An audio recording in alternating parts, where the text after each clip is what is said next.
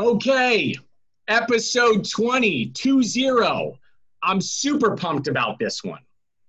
I've got Pete Maldonado from Chomps. I've got Ralph Cartwright from Hawk Media.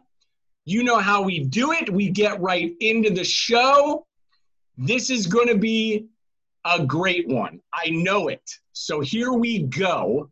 Pete, let's talk Chomps. Let's do it. When did you start Chomps and who did you start it with? What was the story that got it off the ground? Yeah, so started in 2012. Um, and I started with Rashid, who you know, my our co-founder. Um, it's actually funny. So, so the the Chomps background is real, real quick. Was uh, it started out almost like an Omaha Steaks for uh, with grass-fed beef. We realized very quickly we did not want to be shipping grass fed beef around the country. So very quickly pivoted to what Chomps is today with a, shelf stable product. Um, and we started with direct to consumer. So for the first four years of, uh, of our business, we were only direct to consumer. We were on and, Amazon. So if you want to consider that, I mean, e-commerce. And, um, and uh, up until 2016. So yeah, for the first four years, up until the time we launched that Trader Joe's, which is our first big retail account. And uh, from there, we've kind of springboard into a bunch of other new accounts and channels. Okay, we're talking jerky, uh, or we're talking what I would consider be in your form a stick. Was it always a stick? And do you differentiate that from the term I used, which is jerky? Yes. Yeah. So, um, so I mean, well, USDA is going to give you a technical term. They're called snack sticks.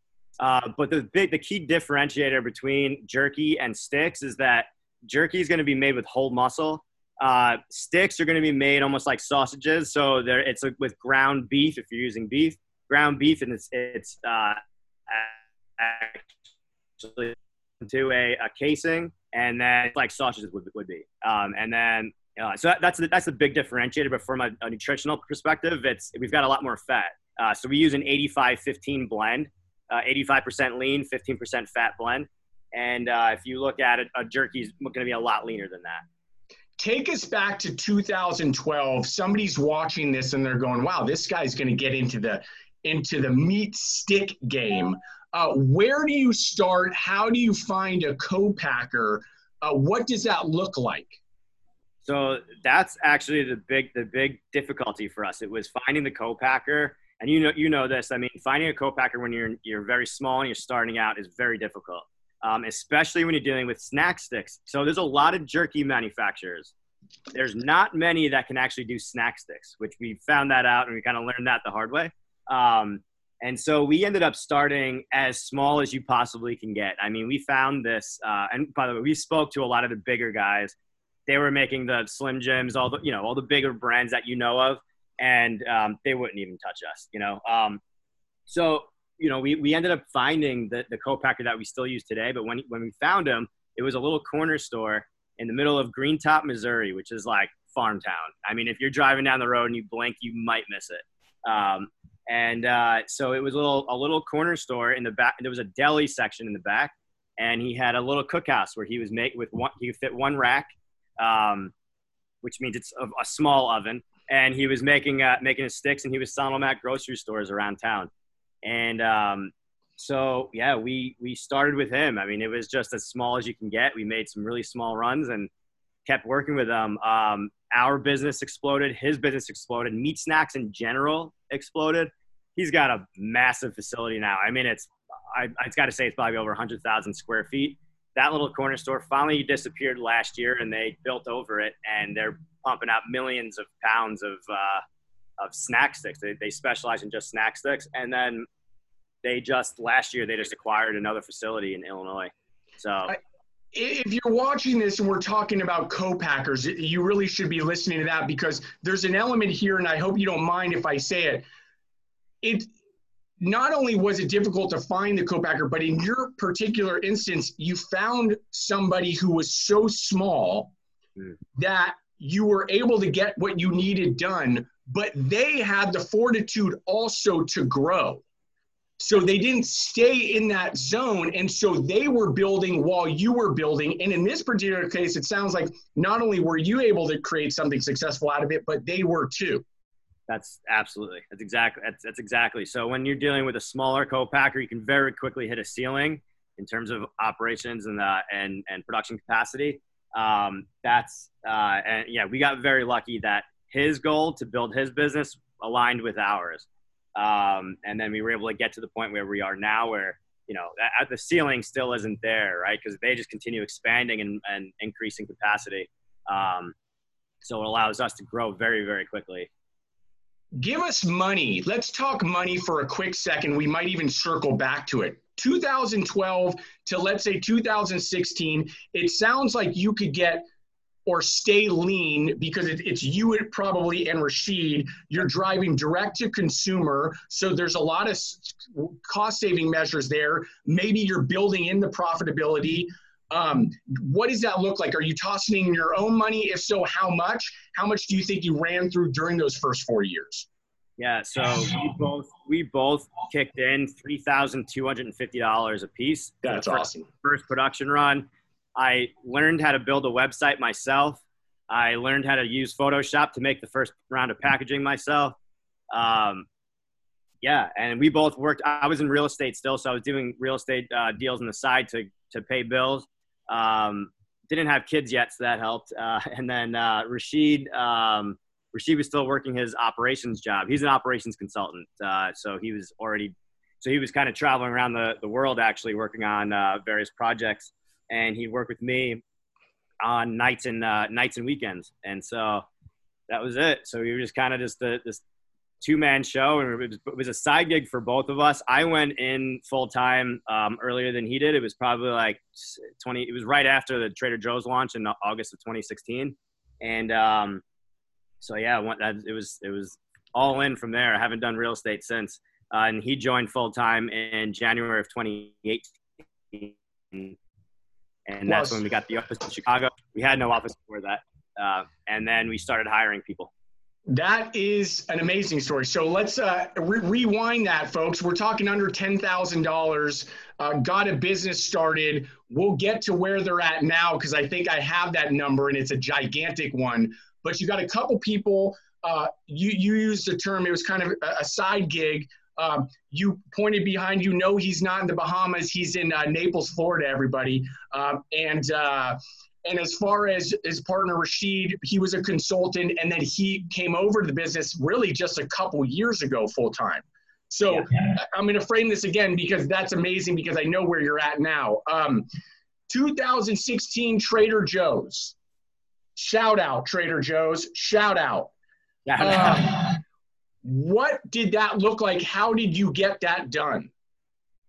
So, so I, it was a it was a situation where I think they were looking for a product line, a product like ours. For um, um, I think they, they, were they were bringing in some Whole 30 approved products. Uh, shout out to Whole 30 as well. Um, but yeah, they um, uh, that was really what happened. So they the, they reached out to us and um, and we were able to make the make it work. Um, so for us, we uh, from a capital standpoint, that was where we needed some help. Um, their their initial POs were, were about you know about what we did the previous year in revenue. So we um, we had to really step up and figure out you know the cash flow. We had we had cash, but it just wasn't enough to, to cover everything, and we we um, we weren't going to go and, and sell equity in the company. Um, so we went to our friends and family, and it was a bunch of our closest buddies, and we decided uh, we decided on Friday that we needed to go raise this money, and by Monday we had all of it that we needed. Uh, so we raised it was over a million bucks that we uh, we raised uh, within three days, and um, just small tran- tranches. It was you know between like 50 to 200k uh, per investor. And uh, the way we did that was actually a we just did a, a higher interest rate. We just did a simple interest rate, and we had got a six month term and said if we pay it back before, then great. If we take the six months, then that's also great. You got a 20% annualized return. We ended up paying it back in like 60 days, and um, and uh, that was that. So we we we did uh, a couple rounds like that, and we were already we're back. We were on our feet and um, and self funded. So That's amazing. So, so, but you are talking about, so these weren't necessarily equity rounds um, in terms of having to give up equity. They were really more like notes uh, that you had on the books because my assumption is you saw where Trader Joe's was in terms of POs, and then potentially out the gate, you saw some velocities happening and realized we've got enough profitability in there just to pay these off. Um, is that basically the framework? Yeah, I mean, so if you you got to understand, like when you're working with a with a, a, retailer like like Trader Joe's, profitability isn't. Uh, I mean, it's not a ton of profit. Just to put that. I mean, it's yep. you're, you're operating off, off thin margins, so um, you have to be really tight with things. Luckily, you know, for us, we our overhead was was low enough where we were able to do to do the things that we needed to do to continue building that. Right. So, um, uh, but I'll just just to throw that out there. So, but but you know, the thing about the Trader Joe's opportunity is that now there was millions of people that had never tried our product before that have tried the product, liked it. They're going to come back and they're buying it again. And now, as we're kind of expanding into other channels and, and retailers, then uh, that's how you're able to really build a business. So. There's also the piece that um, anybody who's watching this should recognize is when you're in a retailer like that, especially one with multiple doors, your e-commerce business uh, gets a, a boost as well. Um, and so that's that's you know that's a big piece. I do know that you have a, a, big e-commerce business. Again, it's how you started, but we could talk a little bit about that in a second. Um, let's jump forward a little bit. Let's get into 2018. Rashid's on, right? Um, you, I think you're probably still better looking than him, but shot Rashid, Rashid, don't because he's much better. He's much better looking than me. So don't worry about that. Okay, I, t- I tell him about that hair. I can't even take this hat off. um, so uh, let's get into 2018. Are you are you cruising then? What other? Give me like two or three, maybe more retailers that you had, had gotten into. Maybe even add an e-com play by then. Um, yeah. You're are you you know as Thrive started then? Like, give me a little bit of a little bit of, of angle there. Yeah. So no, Thrive hadn't started yet. It was um, Fresh Thyme right? Mm. In, uh, in that's a show. Um, say that again because you cut off. Yeah. Say that. Say that again because you cut off. Fresh Thyme, and yeah, then yeah. Natural Grocers. Um, and then and then we had what was next? Huh, huh, huh. I think Walmart may have been next, in that we were in this healthy lifestyle set. Um, and so yeah, those are the those are like the next the, the ones to follow. Um, e-commerce again was was st- it, it, still is. It's really our bread and butter. Um, you know, it makes up a third of our revenue on any given year. Um, absent a, a, global pandemic, when they're you know through COVID, I mean it makes up a, a much larger percent percentage of our overall revenue though. Uh, that's a, a, great point. Again, it, for those that are, are, looking at how they should divide up the business, ecom has to be a play, uh, not just because of what we dealt with with COVID. I think that's pushing us into driving it harder or focusing more. But um, e-commerce really should be 25, 30. Shoot, if you could get it to 50%, that's amazing. Um, i am going to move us up another another notch, basically kind of get us present day. Uh, it's 2020. Let's talk pre-COVID. Maybe maybe maybe Q4 2019, January 2020. What does the business look like? I mean, where where where is the bulk of the business? Give us your three or four top uh, uh, products that are selling? Um, what, what is, you know, what's the focus? Yeah.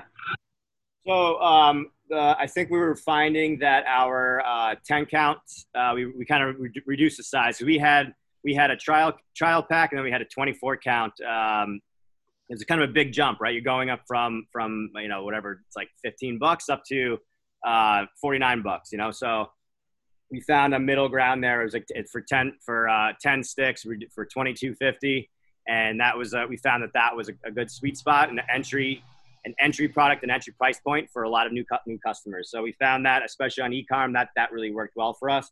Um, and uh, still you know our our bread and butter again and our top sellers always it's always been our original beef. Um, then we have our jalapeno beef is quickly, you know, right behind that. And then the original turkey took off, and that's doing really well. Um, I think there's a lot of people maybe that are trying to limit their amount of red red meat they're eating, or maybe they're looking for um, lower, fewer calories, or whatever it may be. Um, but uh, that one's doing really well as well. Great comment about that because I want to switch into just the idea of where things are shifting as far as meat versus plant meats and and and like you're saying is you don't need to go there but as far as even like a turkey option right for me i mean um, i eat both uh, uh again i'm telling you I, I, I eat the chomps i eat them um, and and um, I um, I think you do too. We'll talk about your bench press in a second. Um, but you're a you're a protein eater, right? You're you're like me. You probably eat balanced meals and snacks and things like that. You're protein, carbohydrates, um, fats, right? Good fats. Um, did did you uh, go into like the turkey option because of a personal choice, or because you also need to be in front of where things are shifting? It was both. You know, I think it's um it, for for one. I mean, you want to have options, and and it was we wanted a poultry. We actually attempted to do chicken. It did not work well um, from a quality perspective and and shelf life. So we ended up going shifting back and just went, we did turkey. Um, we have a venison as well, by the way. We throw that out there. That's a it's really good. Um, uh, so yeah, we like to just have some variation and and and again, it's a, it's a different product. And I think from a nutritional standpoint as well, if you're looking for less calories, a little bit less fat, um, I, I, think most people right nowadays are, are on the keto bandwagon for the most part, I feel. So uh, fat's not an issue for the most part, but um, a lot of people just prefer turkey though. Um, and then the other thing we launched recently was our little half ounce sticks. So the little chomplings. Um, and we do those in original beef, um, Italian beef, and we do them in original turkey as well. We'll so new, you you have as far as a SKU mix, is it is it a minimal SKU mix when you look at the business? I mean, what are we talking about? Is there under ten SKUs? It's eight flavors, and they come in various. So and then so you have eleven different stick sizes, right? If you're looking at them, um, and uh, no two stick sizes, but eleven different like individual SKUs, and then there's pack sizes from there. So I mean, we keep it lean and mean. I mean, that's just the way we, we always do it. And it's about it's about driving um, volume, and that's how you uh, you get scale on on those individual SKUs, and that's how you're able to drive efficiencies and profitability. I love this, man. Um, I heard a number recently. You could you can say yes, no, maybe so, shake it off, do a little umpire, you know, strike, not strike ball, whatever you got to do here. I'm hearing 40 mil. Are you guys doing 40 mil in revenue? um, yeah, yeah you know what that's I? About, that's about. We, I, I, will say. What I will say is that um, uh, projections pre-COVID were north of that. Okay. Um, and um, and uh, you know, I think probably today's uh, today's world, it's probably in, in, that range. I would think. I, I, I actually haven't really even uh, looked at it, but as far as like a run rate perspective, but it's um, it's good. We're you know we, we usually try to we try to double year over year just about, and so this year you know last year we landed just south of 35, and so this year was um, it was just about double that. So. That's amazing, man. I'm really really happy for you. Um, and um, I, people, I, I, don't, I don't know Pete other than just a couple conversations previous, so you should know that. Um, I know Rashid um, uh, through a couple conversations, and like he's offered um, like advice. Um, there are great people out there in this uh, CPG universe, and you should connect with them. Um, you know, there's good vibes to be had. Sure, there's going to be some that maybe, uh, you know, uh, that, that you avoid or not avoid or they avoid you. But the reality is there's some really great people. Um, and there are stories like this that you can get a lot of information and knowledge from. Um, there are hurdles that I'm certain they have gone through um, that you might be able to jump over quicker um, because, you know, this is not a straight line business, as I often say. Um, and so, Pete, uh, on a serious note, I'm really uh, happy for you guys uh, because it's an amazing product, and uh, and you know I hope that you guys continue to succeed. I appreciate that, man. I love your stuff too, by the way. That that Korean barbecue, bomb. that was a paid advertisement, folks. Uh, last question, Pete. What's your bench looking like these days?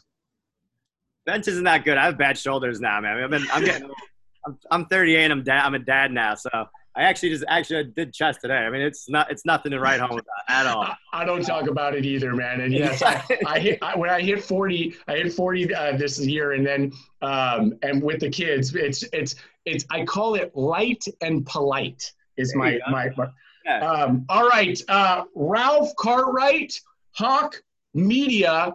I think you do everything as far as marketing goes, uh, helping brands get their stuff together. Give us a little info on the company, what you do, and who you do it for. Happy to. Thanks for the intro there, Mark. So, Hawk Media is a full service digital marketing consultancy. Offices in LA, New York, and Boston now. Been around for six years.